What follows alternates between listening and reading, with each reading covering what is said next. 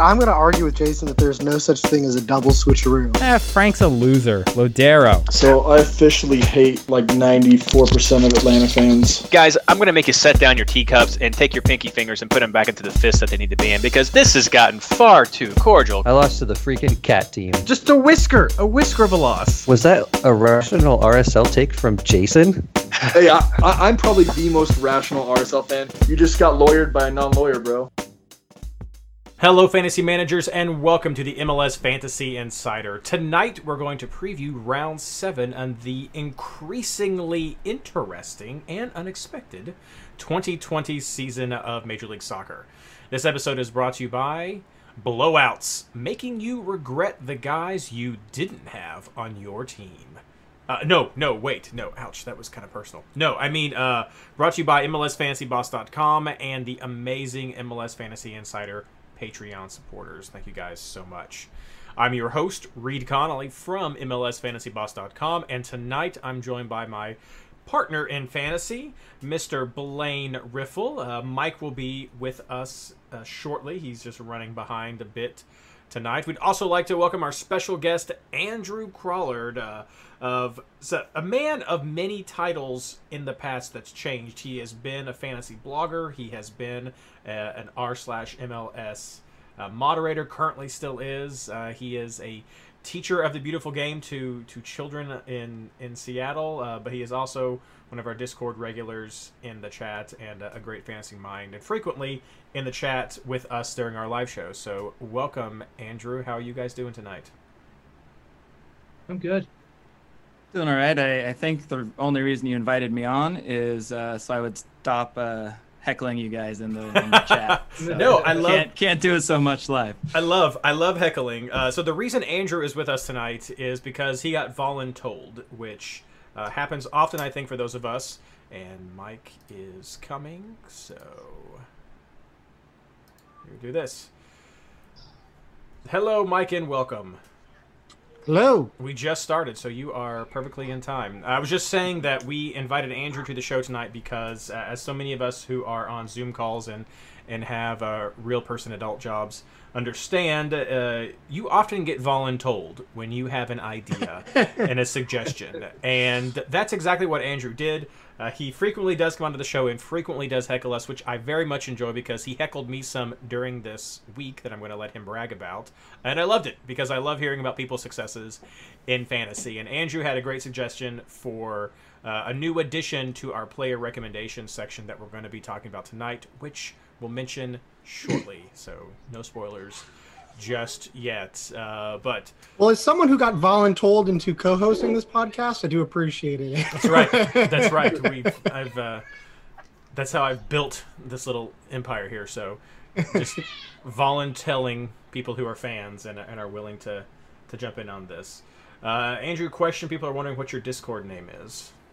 My Discord name? Mm-hmm. Krala. I am Krala literally everywhere on social media. So there that is. Now you now you have a face to the name, or if you're listening to us on the SoundCloud or any of your other favorite podcasting networks, a voice to the name. So I mentioned your success, Andrew. Uh, we're going to start tonight with our round six recap. So uh, how, how did you guys do this week, Andrew? I got 101 points this week. The changes boosted me just above the 100 point line. Um, and 61 of those points came off of my bench. Massive. There we go. Fan, who was your bench? Uh, Sounders. There we go. I had Joevin Jones, I had Ruidíaz, and I had Jordan Morris. And I believe the message I got from Andrew this weekend was something along the lines of, "Hey, sorry, Reed. I hope you enjoyed my 50 points from Sounders." So it's like, and my response was, "Great, yes." Something Yeah, like I, that. I sent that at halftime, so that's why it was only 50 points right. in the trash talk. That's right. It was it was early. It was early. Blaine, how did you do? Uh, not so hot. I got a 51 this week. Oof. Um, above the average. Yeah. Yeah, but that's not saying much. Um, none of my defenders hit. Um, I've got everything on the back line wrong. Um, I I somehow missed the lineup, and I had Gregus in there for the safety one, but instead of Molino, and I would have switched if I had seen it. So I missed out on eight points there. Zardes was my highest scoring player for the week, so I mean that's a win for me. well, there you go. Mike, what about you? Oh, I got 90 points. There Um, you go. which was one wasn't too bad considering kind of how weird this week was. Yeah. Um, I missed the RSL lineup in time. Like I was like, oh, look at LAFC's rotation. Oh, I'm bringing in Kreilach and I'm capping him, and it was 8:30, which you know the game hadn't kicked off yet, but it, as far as MLS is concerned, it had kicked off, so lineups were locked. So I missed out on those points, but like, all right, I'll just bring in Lodeiro because I had to swap out the Houston players, which I'm sure we'll talk about. I was able to catch those lineups, thank God. Um, and I swapped into Lodeiro, which it's hard to, it's weird when you're disappointed at a nine point captain, but whenever I woke up the next morning and saw the score, I was like, oh man, Lodeiro's going to have like double digits, it's going to be huge. And it's like, right, Morris, uh, Ruidíaz going down, down. Oh, there's Lodeiro. with Joevin nine. Jones. uh, wait a minute. What's going on? yeah. so no. I managed to get the wrong sounder for nine points. I, it's it was a because MLS. I don't. I was I was very happy to have his nine points uh, and nine points from Rusnak. Well, so if I had his ten points, I may have actually made the Champions League. But oh oh, this you and Skylar, rough times, rough times. Skylar Uh, has it worse than me. But we'll get to that. Yes, yes. So uh, I was telling this, I was sharing this with Andrew before the show started. I had set my lineup during the show when we had it on Tuesday, and I was using my laptop when we did that. And I had set it up, and I had Tinnerholm, and I had Abubakar, and I had Kreilach on there, and I saved. it. I was like, great. And so doing things with life, getting ready for the baby, doing stuff. I'm like, oh crap, games are starting. Run up here 15 minutes before the games that I'm interested in are starting, and I'm trying to make sure everything's all set up. And I go and I changing my captain, and I accidentally hit clear team, and I'm like, no, no, no, no, no, no, no, no, no, no, no, no, no. So I'm like, back. Do you want to save changes? No. Goes back and it's it, it autofilled and it saved an autofill and i was like no no i have 12 minutes before they so i'm trying to remember what i did recreate my team and i mm-hmm. and i did almost everything that i wanted except i forgot to put in Abubakar i forgot to put in Tinnerholm and i put in Rusnak instead of Kreilach. and it it was i am the i am the inspiration for the brought to you by this week because I kept seeing these names pop up and I'm like, yes, crap, no, I, I forgot that one. I did it. No, I, I switched that one. Crap. And I just went panic. So there was there was a heart attack and a heartache. I got 70 points, which is not horrible. It's not fantastic, and it's really weird because I feel like this season, since we've come back from the break, I've either gotten 70 points or a triple digit score and it's it's just weird. So it's like I've seventy. Okay, it's an it's a weird like wheel that I'm in right now. So it's it's okay. Uh, Lodeiro succeeded for me. Rusnak succeeded for me. I had um, uh, Reynoso on the bench for Minnesota, who came in for me with eight points. That was fantastic. I did get seven points from Glad. Uh, the surprise of the night for me uh, was uh, Luis Robles. I had him on the bench, and uh, that's how I started off. And he got that that PK save. Had nine points, and I was like, I will take that every single day. And that is to transition into the next part of this segment. The general takeaway I have for people listening right now is when you're doing bench management and switcheroo management, you need to already have a threshold. And we've talked about some of those thresholds before on the show, but you need to have a threshold going into the week of what you are happy with. And you need to follow that. And for me, if I get a keeper who gets six points, I'm like, that's that is fine. That's usually going to be a clean sheet and at least two minutes of play. That's that's a guy who doesn't get any bonuses, but probably got a clean sheet. If I get six or seven points from a keeper, I am happy, and my keeperoo is done, and you move forward. So seeing a nine point keeper on my bench, I don't care if the next person gets a clean sheet, a save, and five bonus points, which would be the largest score for a keeper I've probably ever seen. Um, it it's just you have to have that number in your mind when you're doing these switcheroos to to just not overthink it, and that's what I did, and that's a big takeaway for me, especially when craziness happens. Uh, guys, what about you? What are some of your takeaways from Week Six of MLS Fantasy? Atlanta sucks. Yeah, I was looking at some of their their stats on the season, and over half of their shots are from outside the box. The The last team that I was able to find that did that was I think it was Granada in Spain a couple years ago, and they finished dead last and scored like 12 goals less than anybody else. Um, so Atlanta is in real trouble. And it's it's trouble on both sides of the ball. Whenever Dax McCarty puts up what like 18 fantasy points, like something is seriously seriously wrong because he had a goal and two assists, I believe. Right, I think this was a, a career high for him. So yes, Yeah. it was it was a wild night, a wild night, to be sure. Um, Seattle Sounders is definitely something we can let Andrew speak some of this too. A fantastic score speaks definitely to the quality of a lot of their team, and that Seattle has finally realized that this, in fact, is the end of the season and it's time to turn it on.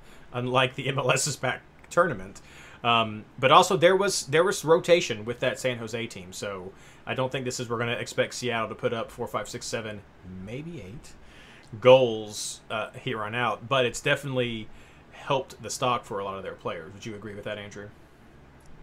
Uh, yeah, yeah, I would say so. Um, I mean, San Jose, along with a couple other teams, uh, just can't defend people that run.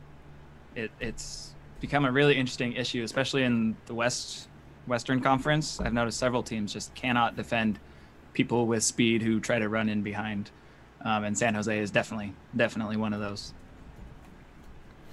And I know we were really betting against San Jose, but they switched things up, and when they played against LA, it was a 0 0 draw, which I think was a big heartbreak for a lot of people. I know I was expecting a lot more out of Lletget and uh, Pavone at the end, but it's important to note to note that Chicharito and Giovanni Dos Santos did play in this game as well, so We'll be talking about rotations and, and lineup changes a little bit later in the show. So those are just two more names to keep an eye on when you're considering your LA Galaxy team and the impact that they could have on the players you want to select. Uh, other Are impacts. going with the Galaxy is worse with Chicharito on it already? Uh, I mean, maybe, maybe. Are you going to be on on team? Are you are you team Pavone or team anti Chicharito? I mean, I, I don't know if I'm on a team yet, but Okay. it's it's a thought in the back of my mind. I mean, maybe, maybe. I'm not seeing a lot of help uh, with that. Another team I want to point out is Montreal. They had that that mirror match game against Toronto, which uh, they lost, but they did get a goal in there, and then they stomped Vancouver, which is not a surprise.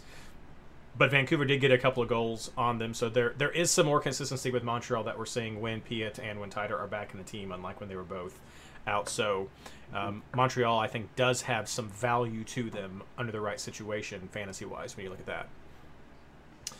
Uh, let's see here. Going through, we saw some good results from Minnesota, uh, and, and then a very weird game against Sporting Kansas City. Do you want to mention that one, Blaine? No, you haven't mentioned that one. Or do you want to talk about it? Um, Because I know there were some injuries, Yeah. and there was a uh, no. The red card was in New England. There were mostly some injuries and weird rotations in this one. Yeah. Um, well, Sporting had a COVID positive for one player that took him out, and we're dealing with injuries. But then Minnesota, I think, fielded six subs for the game. Yeah. One of them being a goalkeeper, and they used all five of their bench players for this one. And then Hairston picked up a slight hamstring issue. He was grabbing at his leg, and they couldn't sub him off because they'd used them all, and they were out of subs. Just- yeah, this was a weird one. They they defended well. I mean, Kansas City had the majority of the ball. Uh, took them till late in the game to get the breakthrough. So Minnesota defended a whole lot better than I've seen them defend this season so far. And Um, what we really have in chat, this is being called a B squad for for Minnesota. And if that's true, is this uh, worrisome for Sporting Kansas City going forward? uh, this was a B squad for Sporting too, for in a lot of ways. I mean, you look at they started three homegrown guys in Busio, Duke, and uh, Hernandez in midfield. I mean, there's no Ilie, there's no Roger, or no Kinda was in there, I guess, but they and they've been starting their. They've had three young guys playing a lot of minutes in midfield. It was kind of a B squad all the way around. Very But, true. yeah. Um, we didn't have. Sporting- Uh, go ahead. Sporting has not been shut out this season. That is one thing that they've got going for them. They have scored in every game this season so far, so that's something to keep an eye on fantasy wise. They always seem to find that one goal somewhere. Uh, then, of course, we have to give uh, some just a shout out to Colorado, who put up five points against Real Salt Lake, who won the Rocky Mountain Cup for the first time in five years or something along those lines. Uh, I think it's the first time they've had a shutout at Rio Tinto, uh, and they almost had a fight after the end of the game. Uh, so that I think that second stat there there was I, I went through some quick stats about this game, and there was a lot of firsts and and haven't beens for a long time for Colorado. So this was a great win for them. The most interesting part or the funniest part was when Real Salt Lake played Colorado earlier. They beat Colorado four to one, and they went ahead and made a tweet that said "Rocky Mountain Cup champions Real Salt Lake," and then they come and lose five to zero. And since the first game was thrown out for this COVID stuff, they lost it. So that that uh, premature celebration right there for sure. So uh, yes, yes, but um, good points there. They had a good showing from their their newest acquisition. I don't know if this is the all aboard the Colorado train yet or not, but uh, Colorado did have some some uh, momentum at the beginning of the season, and it's good to see them uh, get some goals back on the sheet right there. Uh, anything else you guys want to point out? Chat, anything you want to bring up before we move on to our housekeeping, or just any general takeaways you guys wanted to talk about before we get on to housekeeping? And uh, we definitely will talk about our double game situation coming up if, if that's on your mind. Well, speaking of uh, clinching cups, uh, as the way the schedule is right now, um, I clinched the new uh, MLSFI Derby Cup No, because I think there's only one, one game that's going to happen between our teams, and I think we won it. We were terrible. We should fire our coach, but we won it. well But played. since he yes. scored. So Yes. you know. Yeah. Yes, you. you So you're second. I am. I guess, That's right. maybe- I'm number two. It's- Blaine is last. Sporting Kansas City just can't keep up. You know. Yeah. This this has been the weirdest thing for me with FC Cincinnati, and I don't know if this just I don't I don't know what this says about me, but I read articles and and I read things from like Doyle and they're talking about how Cincinnati is not doing very well and this isn't the kind of rebound they'd expected, and I'm like I am ecstatic every time I look at the score and it's like FC Cincinnati didn't lose. All right, guys, good job. And my my wife goes, did they win? And I'm like, no, they just didn't lose, and that's Or, a or they didn't lose book. by like multiple goals. Right, they only lost by they lost by this weekend. This week- Yeah, yeah, they did. They did. they lost two to one. New York's been on a, a little run, so um, I mean, maybe this just talks about how little I was expecting after the catastrophe that was the inaugural season. But like, we get one point, and I'm like, nice, excellent. But Reed, you got to keep it in perspective too. One win, and you can leapfrog all the way up into ninth. That's true. That's true. I mean- that's, I mean, that's what you- happens. You stand You- you were in playoff wins, you're late, contention. You're in the playoff. That's right.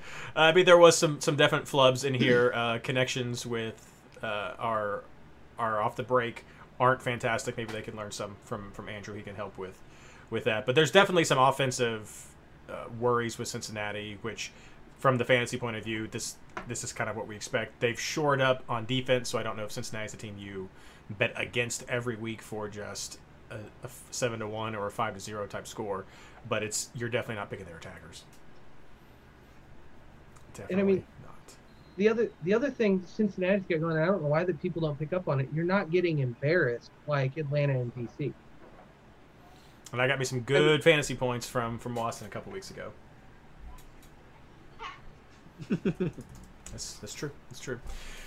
Well, all right. That's that. This was just a very crazy, crazy round. But we're seeing a lot of goals. We're not seeing a whole lot of clean sheets. And so, if you are clean sheet hunting, you should probably stop and uh, maybe look more at people who can help you with some goals. And I think Andrew will be having some numbers for us in our player picks section. So we look forward to seeing about that.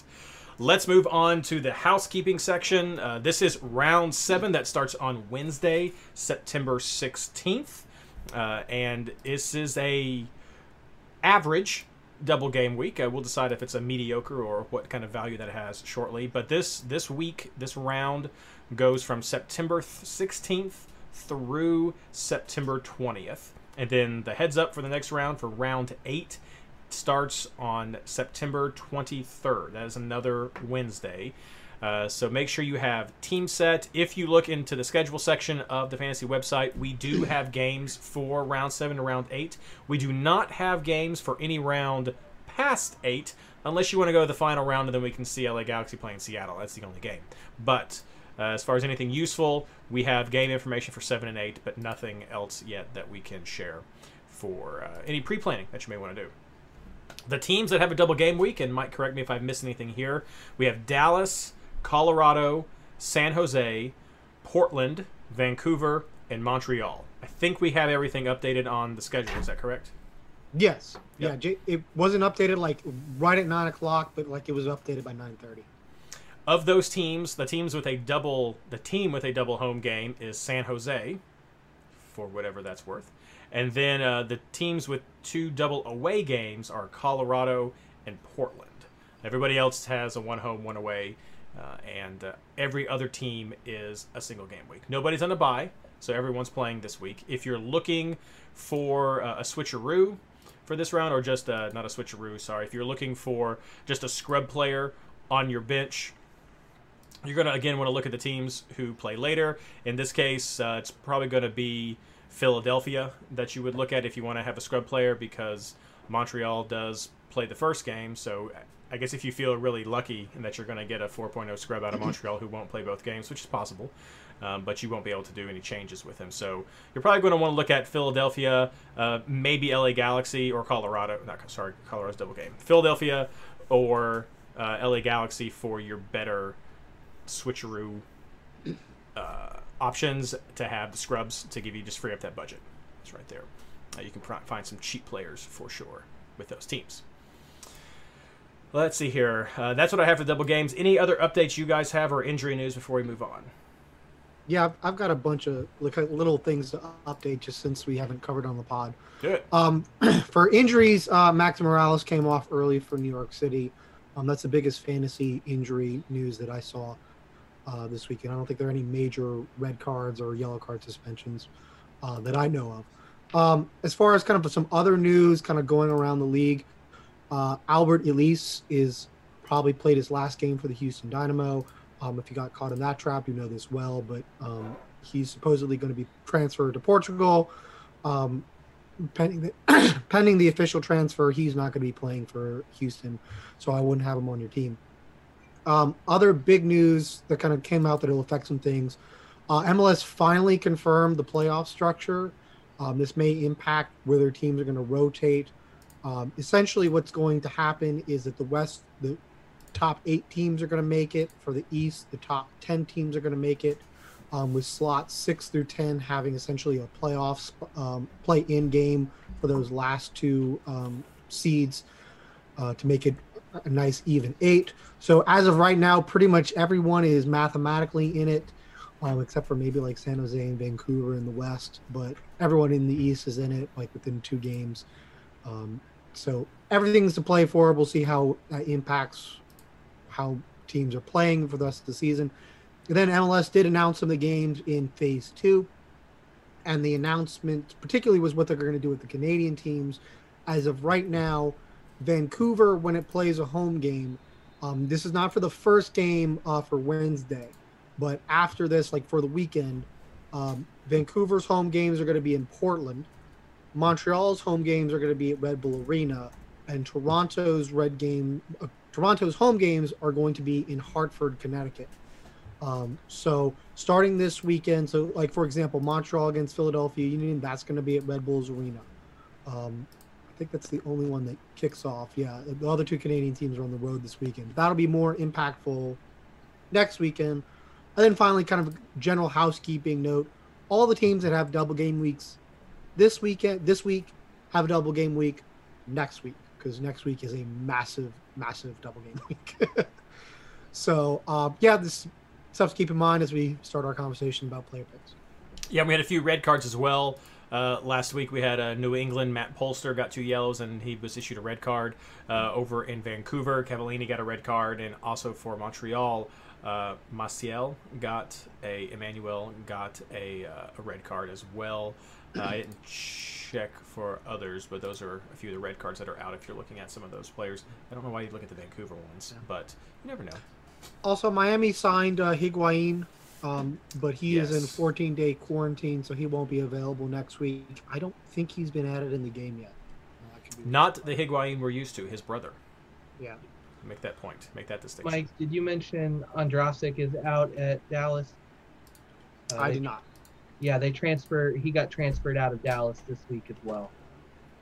I- I, I think we've mentioned it that Reggie Cannon has officially been transferred out. I, I, I know the transfer got official, but I think we had mentioned it on the last podcast. But just in case we didn't, he's officially gone now. And then Andrew, I believe you shared some potential news that that the smoke might have impacted the games last week. Is there anything that you've heard about the fires and impacting this week?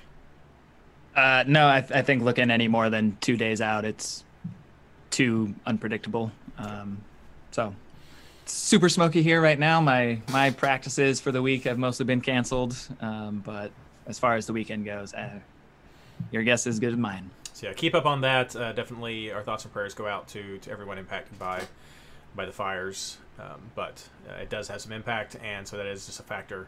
Not mean to make light of it, but that is a factor that that could impact some some games going forward. All right. Seeing as let's check chat real quick. Uh, got everything covered there. So, seeing as nothing else for our injury updates, let's move on to our player pick section.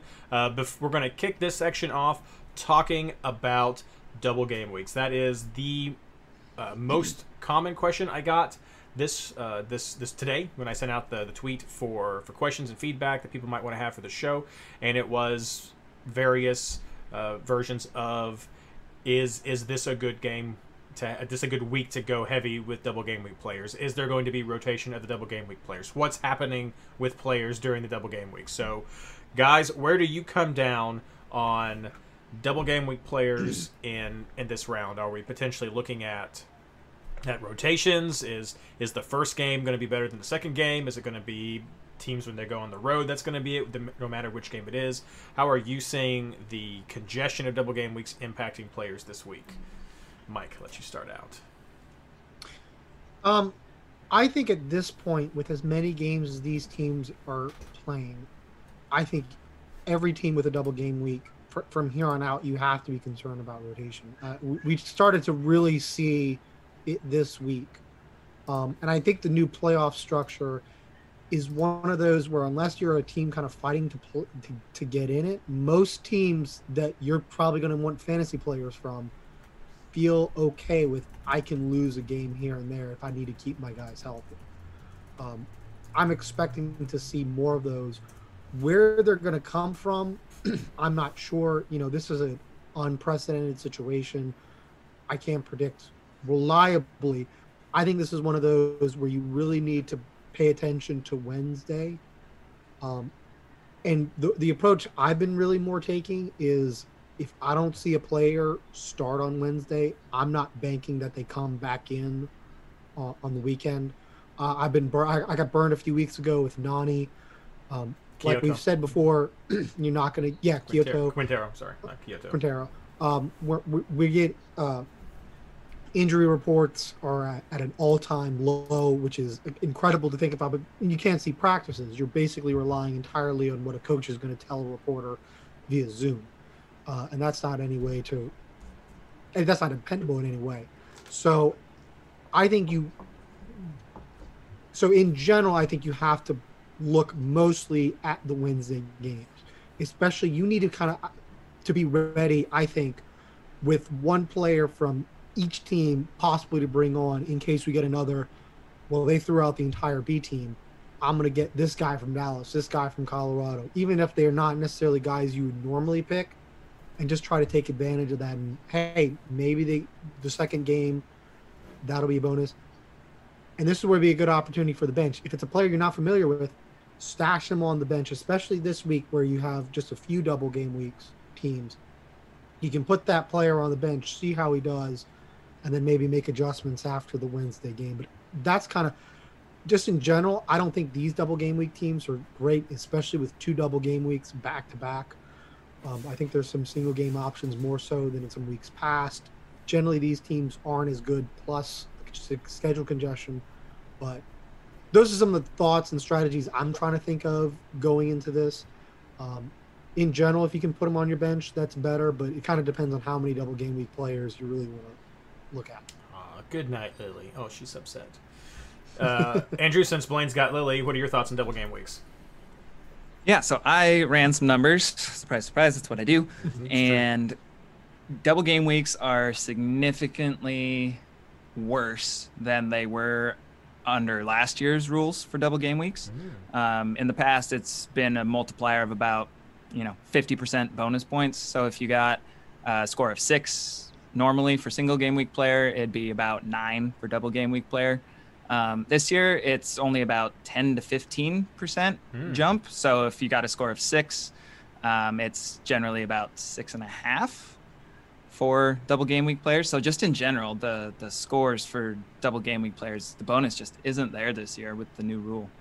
Um, so generally, I'm I'm starting at this point to to just ignore double game weeks as a thing um, aside from worrying about rotations and just looking at looking at the lineups and picking you know the, the best matchup and values that I can find.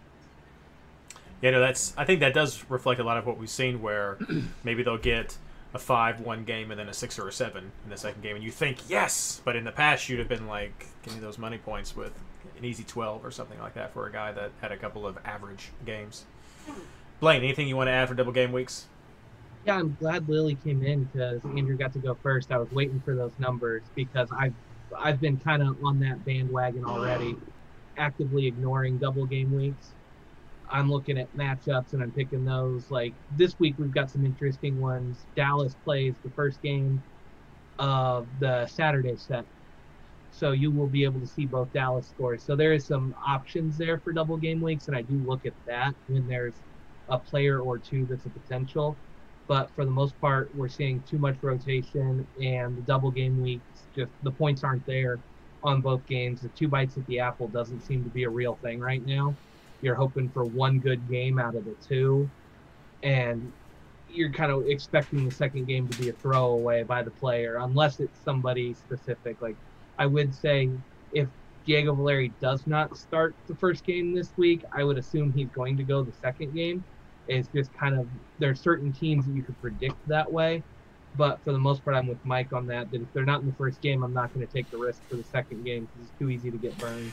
Yeah, but it's a mirror match for Portland. I mean, they're literally playing San Jose twice at San Jose. So, are they still? Here's here's my question: with this new structure we have, is Portland flying into San Jose on Wednesday, playing their game, leaving and going back to Portland, only to fly back into San Jose again on my birthday on Saturday, and then fly back out again? Like that just seems ridiculous that they would be like, well, you guys just get a hotel and quarantine here. I guess I don't know, but that's this the schedule is bananas this season with with all these mirror matches that we're getting.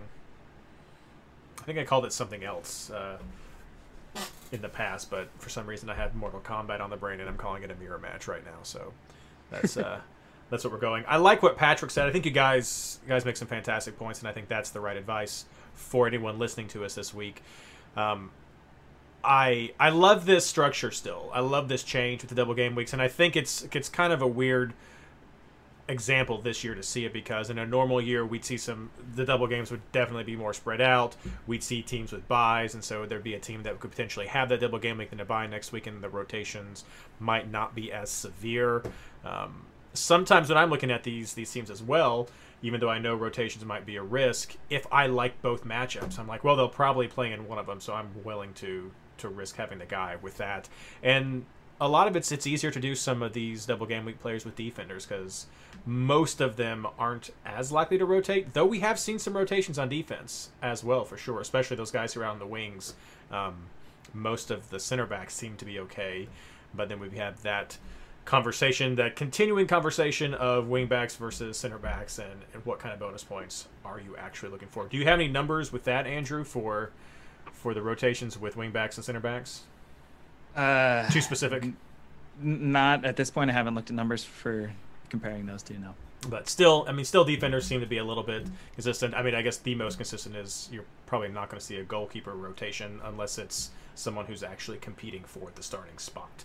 So uh, there's your your probably your safest double game week position right there. Uh, anything from chat? Feel free to chime in as we go on. Let's move right into our player uh, picks, starting out with keepers and defenders. Blaine. Yeah, this was a rough week. I didn't like any of the matchups too much. Um, the ones that might ma- might line up okay, like I do kind of like Columbus, Nashville, but the prices there are insane. Um, you're looking at paying 10 million for a defender, and goalkeepers are yeah. Um, what is it?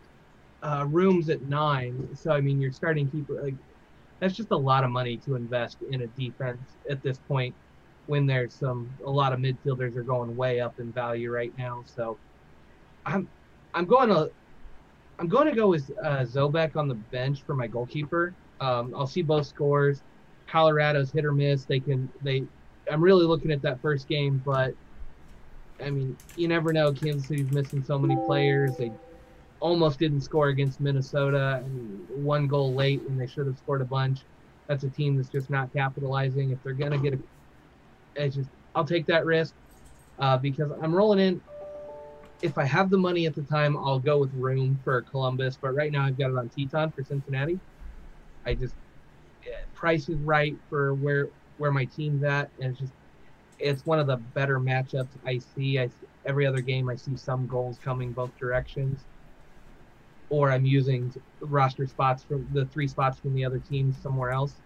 So I'm kind of going there, and then I'm same way. I'm going to go with one Columbus defender. I've got it on Williams for now.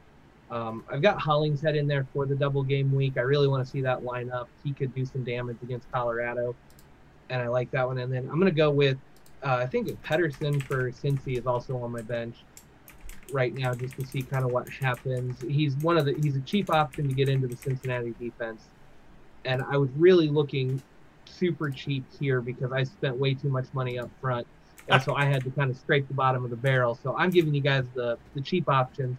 Hopefully somebody's got some heavier hitters, but that's just the way my team shaped up. Mike. All right, so I have the keepers. I have uh, I have Robles on the bench. Um, we've talked about, you know, uh, Andrew made that great point, a great stat about Atlanta's offensive problems. Uh, so he's first, and then in the second part of the keeperoo, uh, I have 9.2 million in Andrew Andre Blake. Um, Montreal's schedule is really, really bad. And, you know, they have to play Wednesday in Vancouver and then fly across the continent to a quote home game in uh, New Jersey. So I don't really like that schedule for them. Um, Philly's pretty strong, so I'm I'm invested a lot in Philly this week, as you'll listen to my picks. Um, keeping on that, I have Gaddis uh, from Philly. Uh, 6.5 was probably the cheapest uh, way into the Philly defense. There were some other Philly defenders I would have liked more, but I was kind of budget constrained. Um, if that Robles uh, one hits, I can maybe upgrade to one of the uh, better defenders for Philly. Uh, also have Kyle Duncan. I picked the other side of the Cincy Red Bulls game, but I, I, do agree with Blaine. I think it's a game where both teams struggle to score. Both teams are defensive first, so I can easily see that as a nil-nil. Um, I just happen to like Duncan a little bit better than in Cincinnati since it is Red Bulls at home. Uh, and then on the bench, I have uh, Justen Glad. Um, he's been putting up consistent numbers, um, except for that last game uh, that RSL played. Um, and because of that bad game that RSL had uh, against Colorado, he actually lost a lot of value. We talked earlier about value, um, and I think this was one of the examples where like one bad bad game knocks that defender right right back down. So he's down to 6.8, which I mean is still traditionally high, but with some of the other prices hasn't been too bad. Um, and you know, taking Vancouver again in the middle of you know back-to-back double game weeks in the altitude at RSL, um, I think that's a pretty good matchup for him. Uh, and then I have Mavinga. Um, DC United is also another team that has really struggled to score. Uh, Toronto hasn't been as good defensively recently, but I think they can kind of get their form uh, back, especially with a little bit of rest. Uh, I, I, see them getting a clean sheet in this game. Andrew, who are you looking at? Uh, for my keeper, I've got Zobek from Dallas. Um, I don't think we've mentioned that Dallas plays twice this week before most teams play once. So we'll yep. be able to get a peek at, you know, the final score of whatever Dallas players do. Um, so that is something to definitely keep in mind as you're as you're looking at players. Um, I've also got Afful and Camacho on my starting back line, and then I've got Adnan and Ziegler as well, which I will explain those two picks later. okay. Interesting that. Uh, you guys have thrown out a lot of good names. I have some some overlap. Uh, Zobek is one that I was looking at. I wasn't sure about Zobek or sold on him yet. That that being able to preview it was not lost on me, and I think that's a very important point for anybody listening to take away is that you do get to see both Dallas games if the player plays both times, if they're on your bench, you know if you want to bring them in. Uh, I know that he had given up some goals last week in those two games, uh, and so I wasn't sure. One of those was to Houston, I think. Um, so I was a, little, a little wary about that. I was sort of taking a gamble in the same way. Um, if you are looking for a budget player, maybe Yarborough over with with Colorado plays Dallas at the first game, so you can see if that's going to work. But they do play against LA Galaxy, so you're almost banking on that first game to see if that's going to be your clean sheet. Though who knows? LA Galaxy worse with Chicharito, maybe. Um, uh, that could turn out. But Abubakar has been doing pretty well, and they've had some some decent defensive performances. So there's another name. Zobek was in one that I was throwing around, around with. I have Room as uh, the switcheroo that I was looking at, just because I was betting against Nashville. Um, they have put up a few goals. Columbus has not given up a goal at home. Nashville has struggled a little bit on the road. I think the performance from Dax is definitely a blip. Uh, that is not consistently what, what he does, or his as his position. That is not usually the goal scoring position that he is in. So I I was looking at Room nine million, a little bit on the expensive side. The Robles shout out is a fantastic uh, one to, to point out. Uh, I think also the Blake call out is another. Those are all fantastic options as well. And I went through some of those as well. Blake is a little bit harder to work with if you're trying to have someone like a Room. Um, I think Blake is probably the best single game week keeper to have with your keeperoo because you get to see anything and then you can put Blake in on a solid game that's likely going to be I would expect Montreal to rotate some in the second game. Uh, Charles makes a good point in chat that the game against Vancouver is likely going to be more important to Montreal because that factors into the Canadian Cup placements. And so we could see a very hard fought game against Montreal Vancouver compared to what we might see with Montreal Philadelphia. Though that plays into MLS, so who knows what they're going to do there. But that's a very good point about the Canadian Championship, um, and I think just speaks to the quality of Philadelphia. Your defense are also great. Uh, a couple more that I'll I'll throw out there. Um, Auro has gotten some good bonus point production for Toronto if you want to go with him. Hollingshead's a great shout out. If you think Villafaña is going to to play, here's another situation where if you set up Gaddis on your team. He won't play. So on your field, he won't play until the very last game. So if you want to have Villafaña on your bench, any of the double game week guys except for Montreal on your bench, you could see those points. And then you could just go with Gaddis, who is equally a strong contender, I think, for a spot, as Mike pointed out. So you could have Abubakar on your bench. You could have Villafaña if you want to go for for that and see their points. And so that's I have Villafaña there right now just because I'm curious in what's going to happen with Portland San Jose since that's that back to back game right there. You mentioned Duncan, Mike, and I think it's important to point out. I totally get why you're going with Duncan. Cincinnati is not good at scoring, as we just talked about a little bit ago. They did beat New York in the MLS's back cup, so maybe there's some uh, bad blood there that they're going to want to take care of. We also have the USL Cup history or U.S. Open Cup history with them. But something I will point out about Duncan is his point total is very heavily weighted to the beginning of the season prior to the COVID break and MLS's back cup. Since then, we've not seen that same kind of point production. Maybe you're just banking on the clean sheet for them. So I just want to point that out. People are looking at Duncan, seeing that huge score. It's a little artificial with sort of the new normal that we have.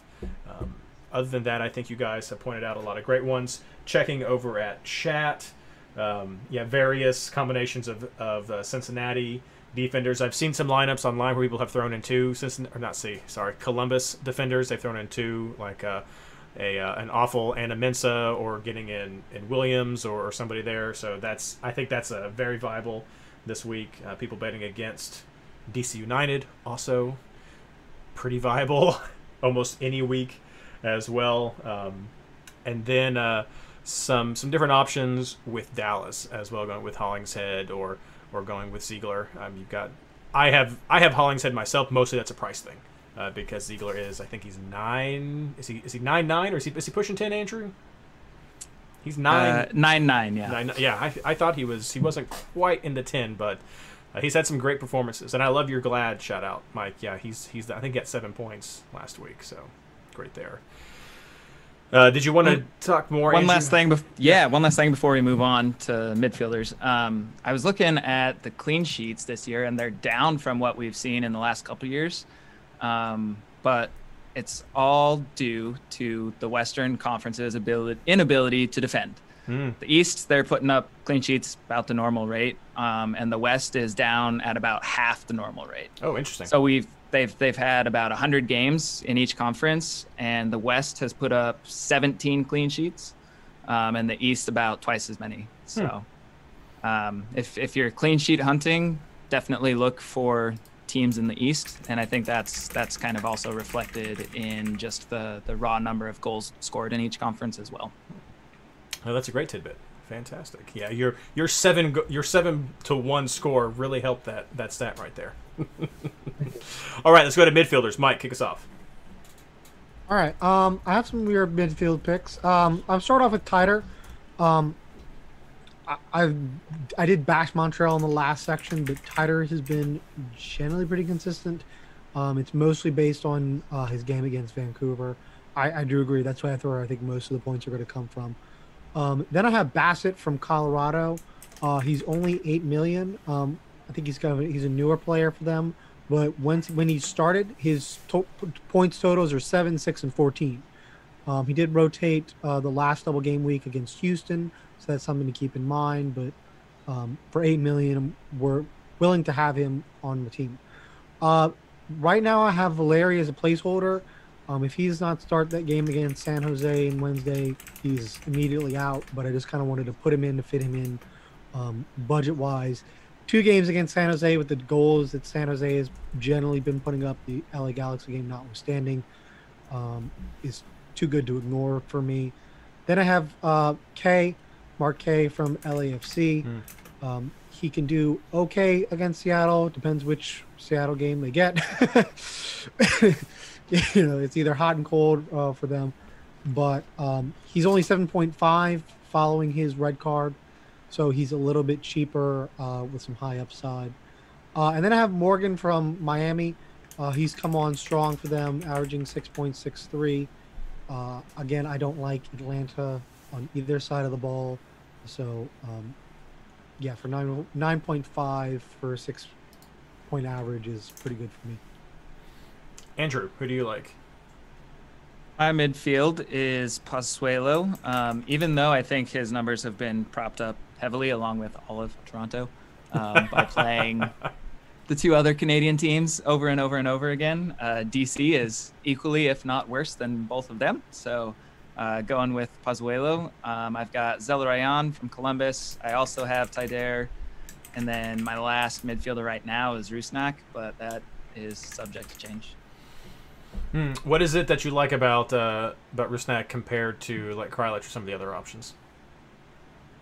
Uh, just in in general, he's been more consistent with bonus points That's fair. historically. That's fair. I think we mentioned last week that Kreilach tends to have maybe the higher ceiling, but he can be kind of boomer bust at times. Yeah, I think that's fair. Blaine. Yeah, I've got Pozuelo and Valeri both. Um, same basic reasoning, but I'm throwing in Pablo Piatti here. I'm actually really, really thinking I want to double up on Toronto against DC. Hmm. Um, just, I have not had any faith in in DC's defense this year, and with the way Toronto's played, I don't. It's been a while since DC's faced an offense quite like this, and so I think this one's going to be primed where Toronto can just tear them apart, even though it's a road game for Toronto. Um, I, I I just got that gut feeling on doubling up here. Um, I've got Lodeiro in there right now. Um, I kind of want to see the lineups, but uh, hangover games are kind of interesting. Going from a 7 1 win, um, things tend to come back down to earth a little bit. And I'm debating on the RSL thing because when a team gets completely crushed like that, they tend to bounce back pretty well. So that that kind of gives me gives me a little bit of pause with Valeri on that first San Jose game. Although San Jose's already had a game from that 7-1, so that may not be there. But I could see Colorado or, or sorry RSL really bouncing back on this one, and I don't want to miss out on those points if they do. Um, uh, Kreilach probably gets the nod on that one for me, uh, just with the way they're going to play and the way that game shapes up. So that it may be Kreilach over Lodeiro. I'm just seeing a hangover both ways, and so I I'm really nervous about Lodeiro on that. And then I've got a Jonathan Lewis on the bench for Colorado. Uh, he's 4.2, um, sometimes a super sub. Um, I'll risk it for a 4.2, even if he doesn't start, because he's come in and made a lot of things happen. Um, and when he gets to start, he's got some decent numbers, and just the price point there, I was a little short on budget with all the guys I had, so I was looking for some cheap options, and that's one that'll probably give me a few points on the bench and at least an option to sub in. No, there's a lot of great picks you guys have hit. A lot of the ones that, that I was looking at. I think it's also important to point out that Atuesta came back into the game for uh, LAFC in the second half. He had been out with an injury, so he could potentially be back in the mix. Um, if you want to take uh, that as a flyer, maybe I don't know what kind of minutes he'll get. They don't have a double, so that could be good for him. Um, I was considering uh, Paulo for Seattle myself, uh, comparing him to to Lodeiro. Some of that was me reacting to that last game. He was getting very involved. Lodeiro wasn't wasn't as high with the points. He's had some some good production uh, since he's been in the season as well, um, and a lower price point. That's let me be honest. That's really a lot of what it was. He has some good numbers, and he's about two million less than Lodeiro, and so I was thinking that that could be a pretty good shot right there. Uh, Andrew, do you have any opinions on Paulo versus Lodeiro? Yes, I have many, many opinions Ooh, on that. Um, Fantasy opinions on. Uh, yes, both are the same at this point. Uh, Paulo's better.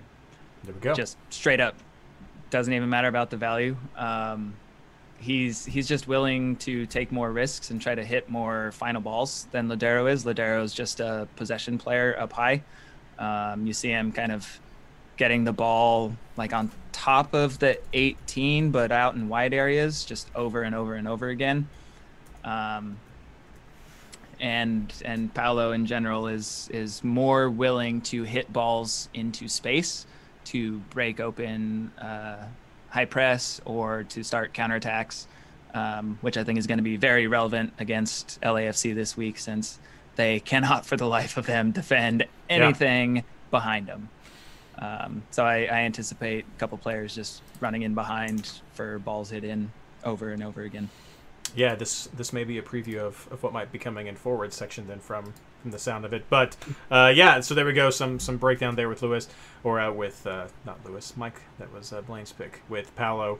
Uh, I also am doing the same thing with Valeri, sort of having him there as a placeholder and, and seeing what could happen. I think Taider's a great pick, especially mentioning the the Canadian Championship impacts. I didn't catch that, so that that does make me like Taider.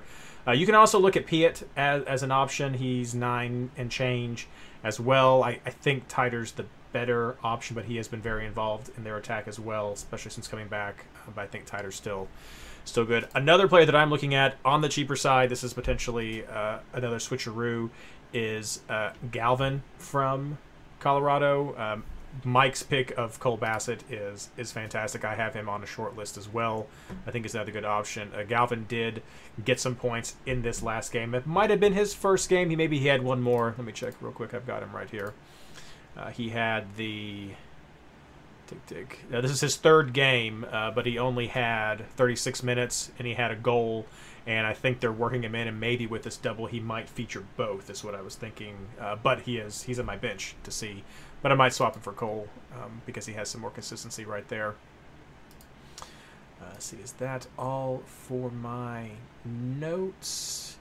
Uh, I guess the other one I'll add temp- in and out of my lineup. I also had Aronson. Oh, and I have Memo. I have Memo on my team right now. Um, it was just too expensive for me to try to work in Quintero this round. Got burnt on Quintero last week, so I am a little wary of what might happen. Though this could be what they're saving him for. But Memo has some good consistent production uh, with with most of his games, and with with Houston going up against uh, Minnesota this week, I, I'm I could change that position because Minnesota has done well. Uh, but I have Memo right there. He's 7.8, and so he was filling a, a sub 8 million point void that I had when I was making this lineup. So, um, but those are some of the other options. Anybody in chat has some suggestions? I know we've seen a lot. I've seen a lot of teams with RSL players, and I think you guys, Blaine, I think you touched on some of why that's uh, making sense to a lot of people. I've also seen some teams with several San Jose players, like uh, like Celeus uh, with Shea on there. Uh, I I don't go for that one. Do you guys think San Jose has the double home this week? Are their players in any way attractive to you? No. Nope. I I think After getting shellacked so bad, it's tough to really trust them. I I think it was Doyle's article this week was talking about just how much they miss uh, Eriksson Hmm. going forward. Yeah. And like San Jose, it's it's just kind of a mess right now. They haven't invested in the last couple of years. They're pretty much the same squad, and I think people have more or less figured out how to play against their weird man marking system. So there we go. Yeah, none of their players are producing consistently fantasy wise, except for Chris Wondolowski. And I mean, he's a player who's not starting consistently. It's pretty much, I I used him successfully last weekend as a bench player because he scored in that seven to one drubbing. He got the PK goal. That's pretty much about it that that I see for San Jose. Um, I mean, Portland's had their troubles, but they're not that troublesome that I want to load up on San Jose players. Yeah. Other players that we've talked about. There's better uh, flyers this week. Oh yeah, for sure. Uh, I think Zell is a great shout out from from Sporting. From Sporting, jeez, I'm all over the place tonight. I think Zella is a great shout out for Columbus this week. Uh, you might be able to take a chance on Orlando, but I think that's there. Like you were saying, Mike. I think there's better people. You're looking at Orlando against Chicago. Uh, I thought hard about Nani. I'm gonna. I'm, I'm gonna Nani's had a few like Yeah. low games, but like, Chicago's defense. mm, Yeah, they've they've given up some. So I, I just feel like there's some better players, but I can totally understand Anani or if you were were trying to get some budget out of there. Miami, I we've talked about some of their new players. I think they're they're tempting as well. Uh, Minnesota has, has some new players that might be tempting. Midfield's a little weird for Minnesota, but and Houston's done okay at home. I know we've kind of bet against Houston some, but uh, I think it's I think Figueroa actually has some great defensive bonus points this year.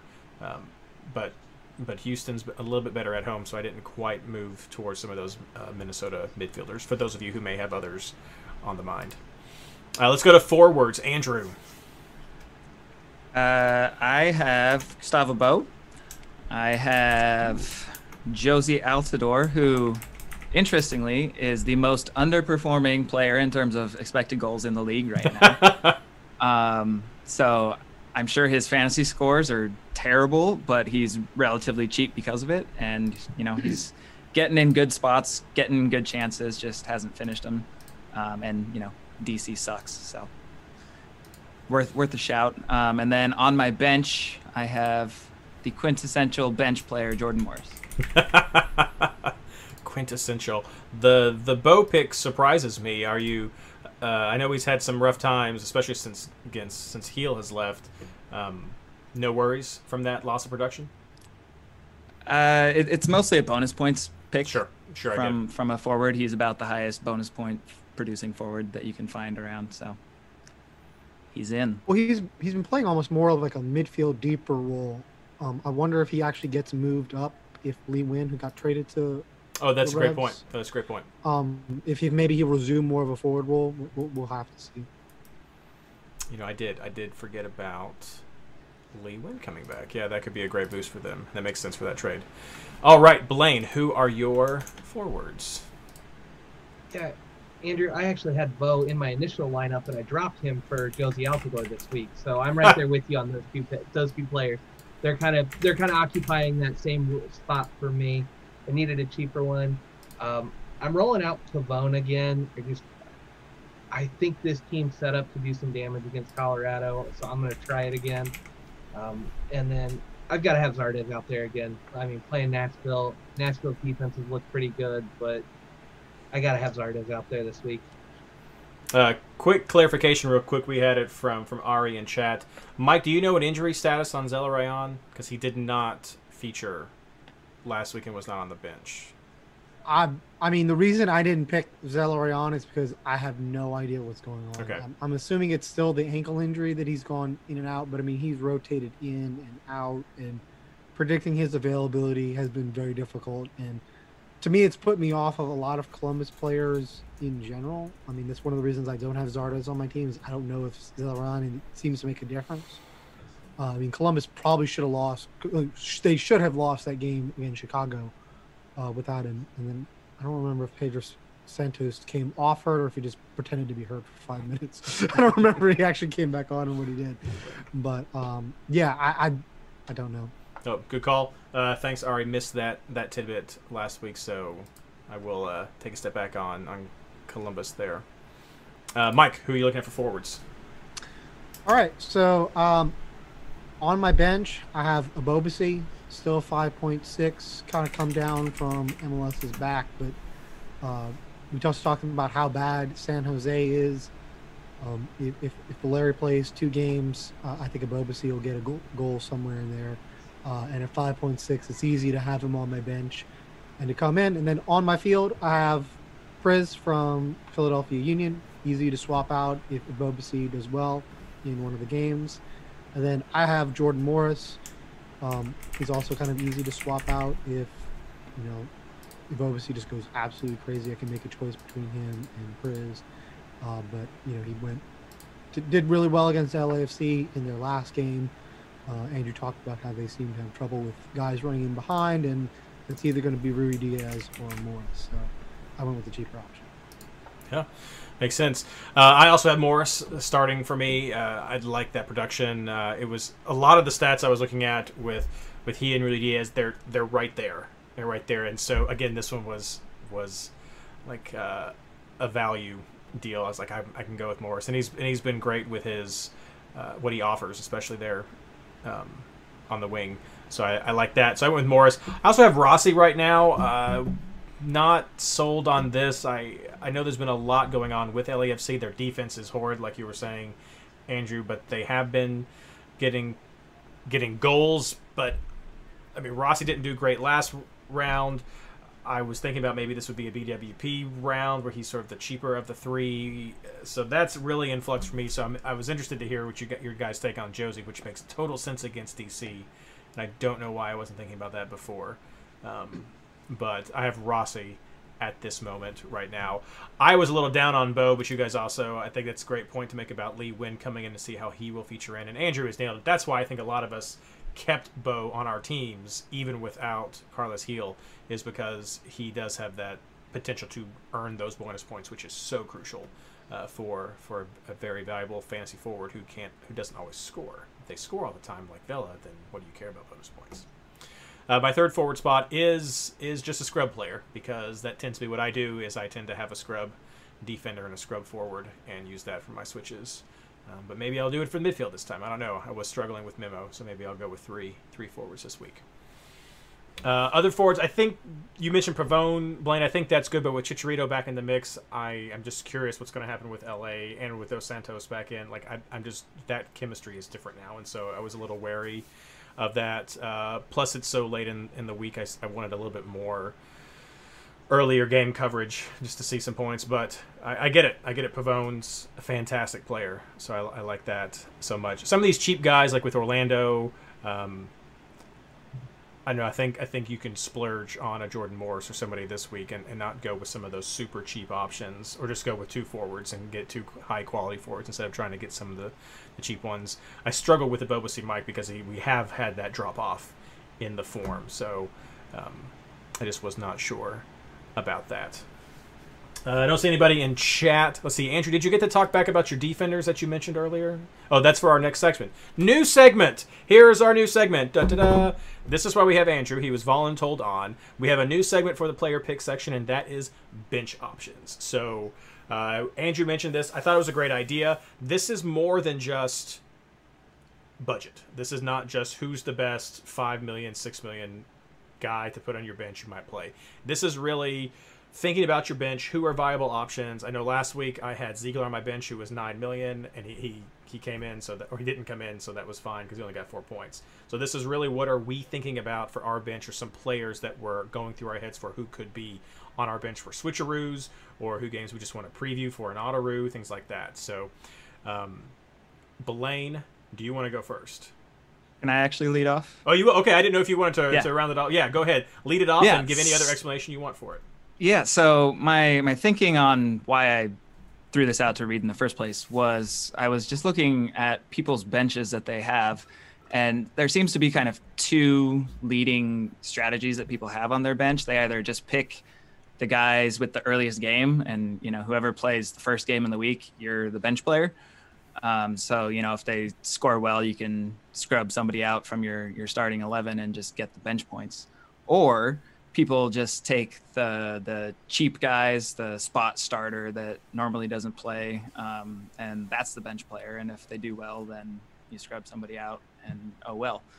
Um, but I think that's not the right way to be using our benches anymore. Um, I, I think the correct way to be using our benches and, and the switcheroo options that we have is to purposefully pick the players that are boom or bust players. Um, so, like Jordan Morris, I, I called him the quintessential uh, bench player for fantasy. Um, just using him as the example, he's played seven games for fantasy. Four of those games, he's scored three or fewer points, complete duds, absolute nothing. And then the other three games, all of them have been 12 points or higher. So there's no in between with him. Um, and there's there's a lot, a lot of these players around the league. A lot of forwards, a lot of wingers. Um, Blaine's favorite, Gyasi Zardes. He's my other quintessential bench player. Like if if you like the matchup, I would start him on my bench because he's either gonna score you a goal or he's gonna get a two, maybe a three if if he gets lucky. Um, and there's these players all around the league. You've got guys like Kevin Molino, same thing, eight games, four complete duds, three games where he scores double digits. Um, you've got uh, Pedro Santos, eight games, four duds, two games with double digits, and two mediocre games. Um, so circling back to my two defender picks for this week, you've got Adnan in Vancouver, who, you know, I get that. I, I'm not going for a clean sheet there, but if he gets one, great. But he's got six games, four duds, and two double digit games. He provides an attacking threat that I think he has the ability to score 12 or more points in a, any any given game. Just you know the off chance of a clean sheet or you know his actual attacking ability. Um, Ziegler is another really really good bench play. Uh, he takes PKs, takes a couple free kicks. He almost scored one this last weekend. Um, Dallas is one of the best defenses statistically in the West. Um, so you know the the clean sheet chances there as well.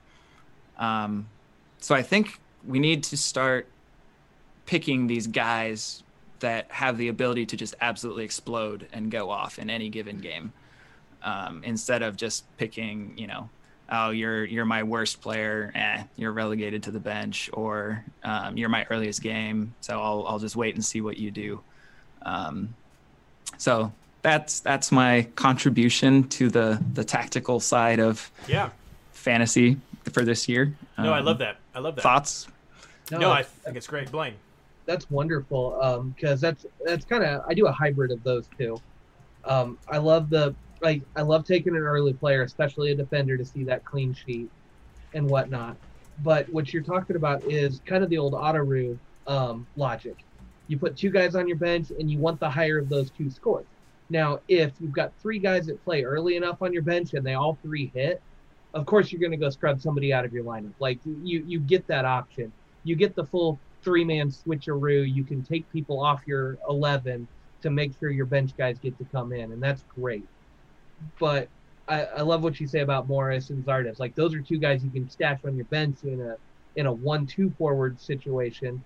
You throw out a guy you know is going to get good bonus points, and then you throw Zardes and Morris both on your bench, and you just you let the higher the two scores go. There there's a lot of value in that, and I almost never pick players based on they're cheap and I'm hoping they do something, I usually pick somebody who's got a really high ceiling and a really low floor and try to get that boom on there.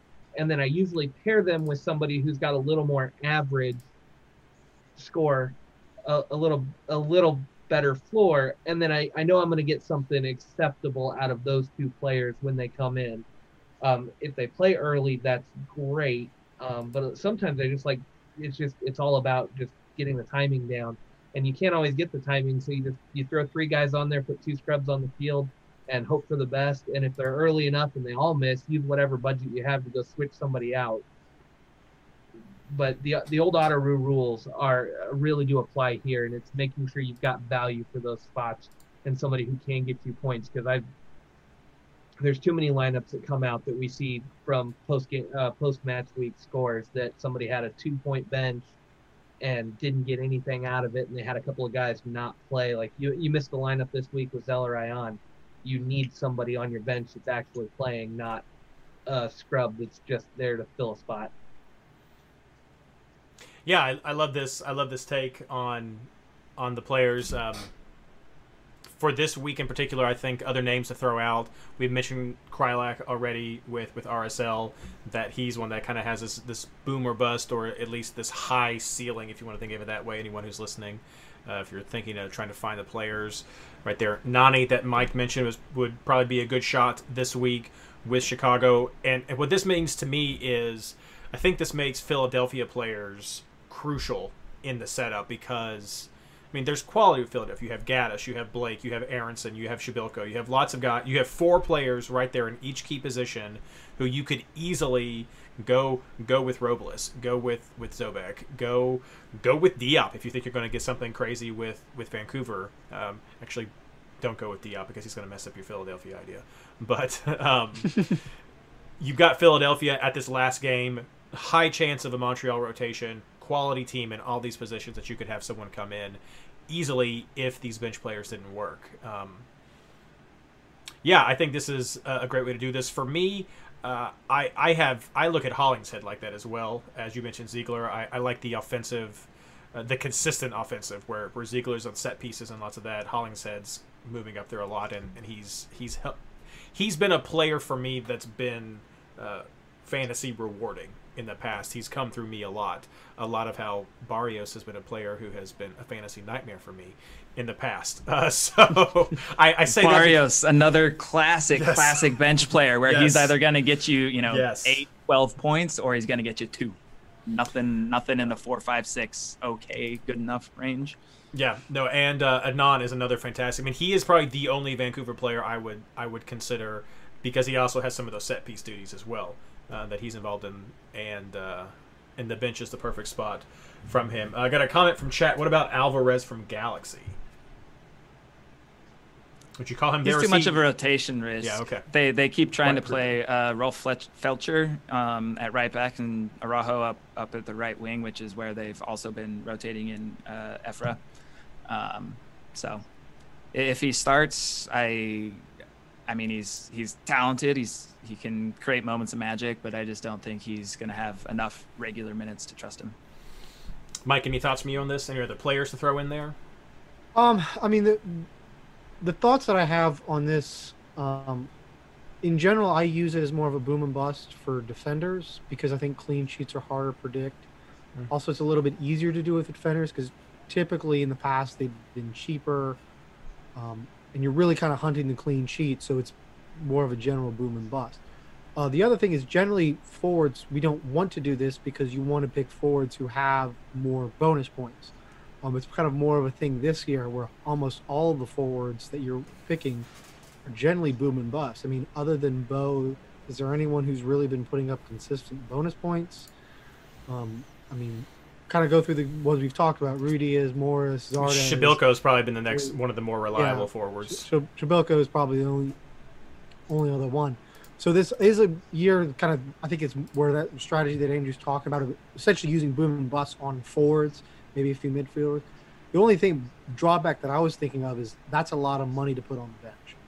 Um, that's one of the reasons why I generally do defenders is because it's cheaper to have more and you can play around a little bit easier with defenders Now this year the prices have been a little bit more expensive, so that gap is a lot of narrow, which you know makes Andrew's strategy a lot more viable. But Yeah, and and if one of your expensive bench players does hit, then you get to scrub out one of your field players, and then you can boost Upgrade. up, Yep. upgrade Right. the, the rest of your guys, which I've been lucky enough to do the last couple weeks. Yeah. I mean, example for me, I had Ziegler on my bench last week, who was nine something. Then I also had uh, Reynoso on my bench last week, who was in the sevens. So I mean, these this isn't like we said at the beginning. This isn't the value players that are just cheap in my play. I mean, this is I mean these mid range guys who could easily come in there, knock it out of the park. I got eight points off of Ray, of uh, Reynoso, and he was on my bench and, and swapped in for Freeman.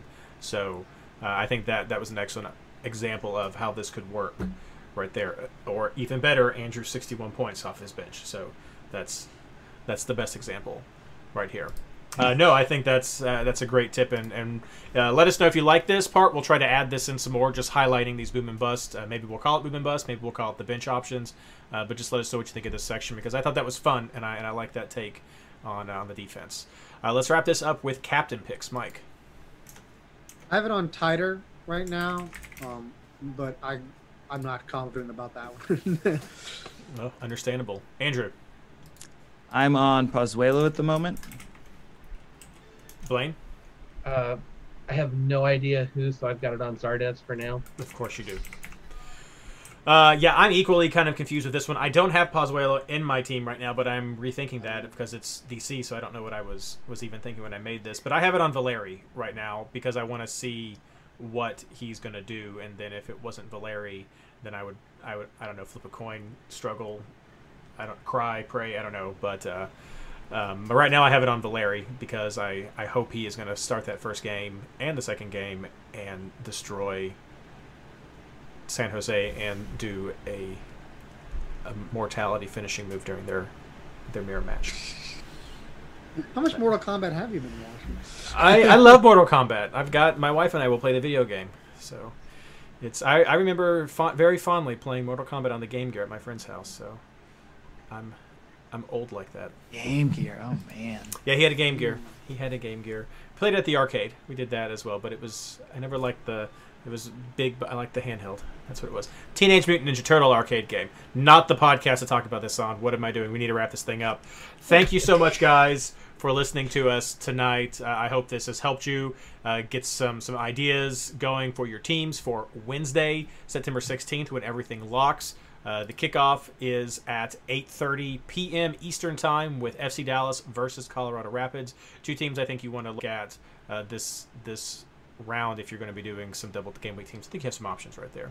Uh, but definitely make sure you have your lineup set. Thank you so much for listening tonight, guys. Any final plugs from you all here, Andrew? Nothing from me. Thanks for having me on, guys. Yeah, Good to see you pleasure. again. Blaine, Nothing new from me. Mike. Nothing new from me. All right, guys. Check everything out at the Discord at Fancy Boss, and uh, good luck